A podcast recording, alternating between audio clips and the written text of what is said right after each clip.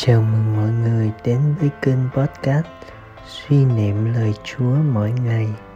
Chương trình được phát vào lúc 5 giờ hàng ngày, từ thứ hai đến thứ bảy hàng tuần. Phiên bản dựng hình đã có trên kênh YouTube được đính kèm ở phần mô tả. Mời mọi người lắng nghe lời Chúa.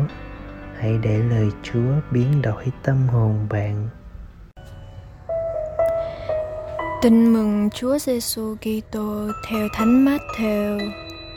Khi ấy, Chúa Giêsu sang miền Gesareno.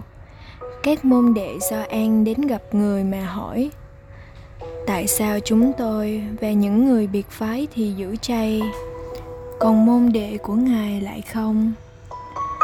Chúa Giêsu nói với họ: làm sao các khách dự tiệc cưới có thể buồn rầu khi tân Lan đang còn ở với họ?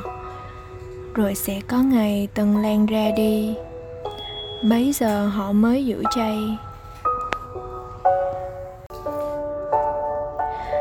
Suy niệm.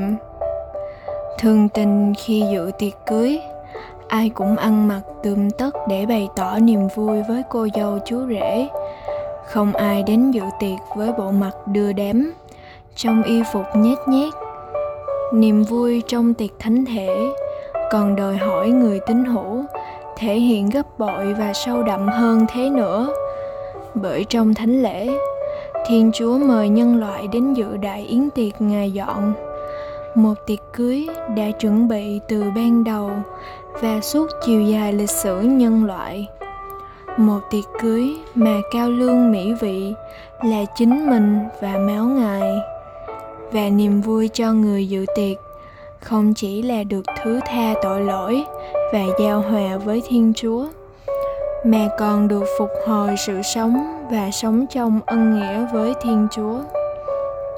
Vì thế, niềm vui rạng rỡ trên gương mặt và cách trang phục của người tín hữu, diễn tả đức tin vững chãi và cảm nghiệm sâu xa, hạnh phúc được tham dự thánh lễ.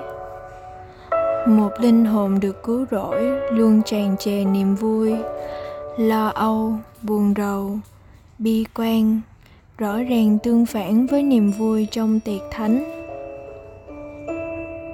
Mời bạn bạn có sống niềm vui của hội thánh khi tham dự yến tiệc thiên chúa dọn cho nhân loại trong thánh lễ không?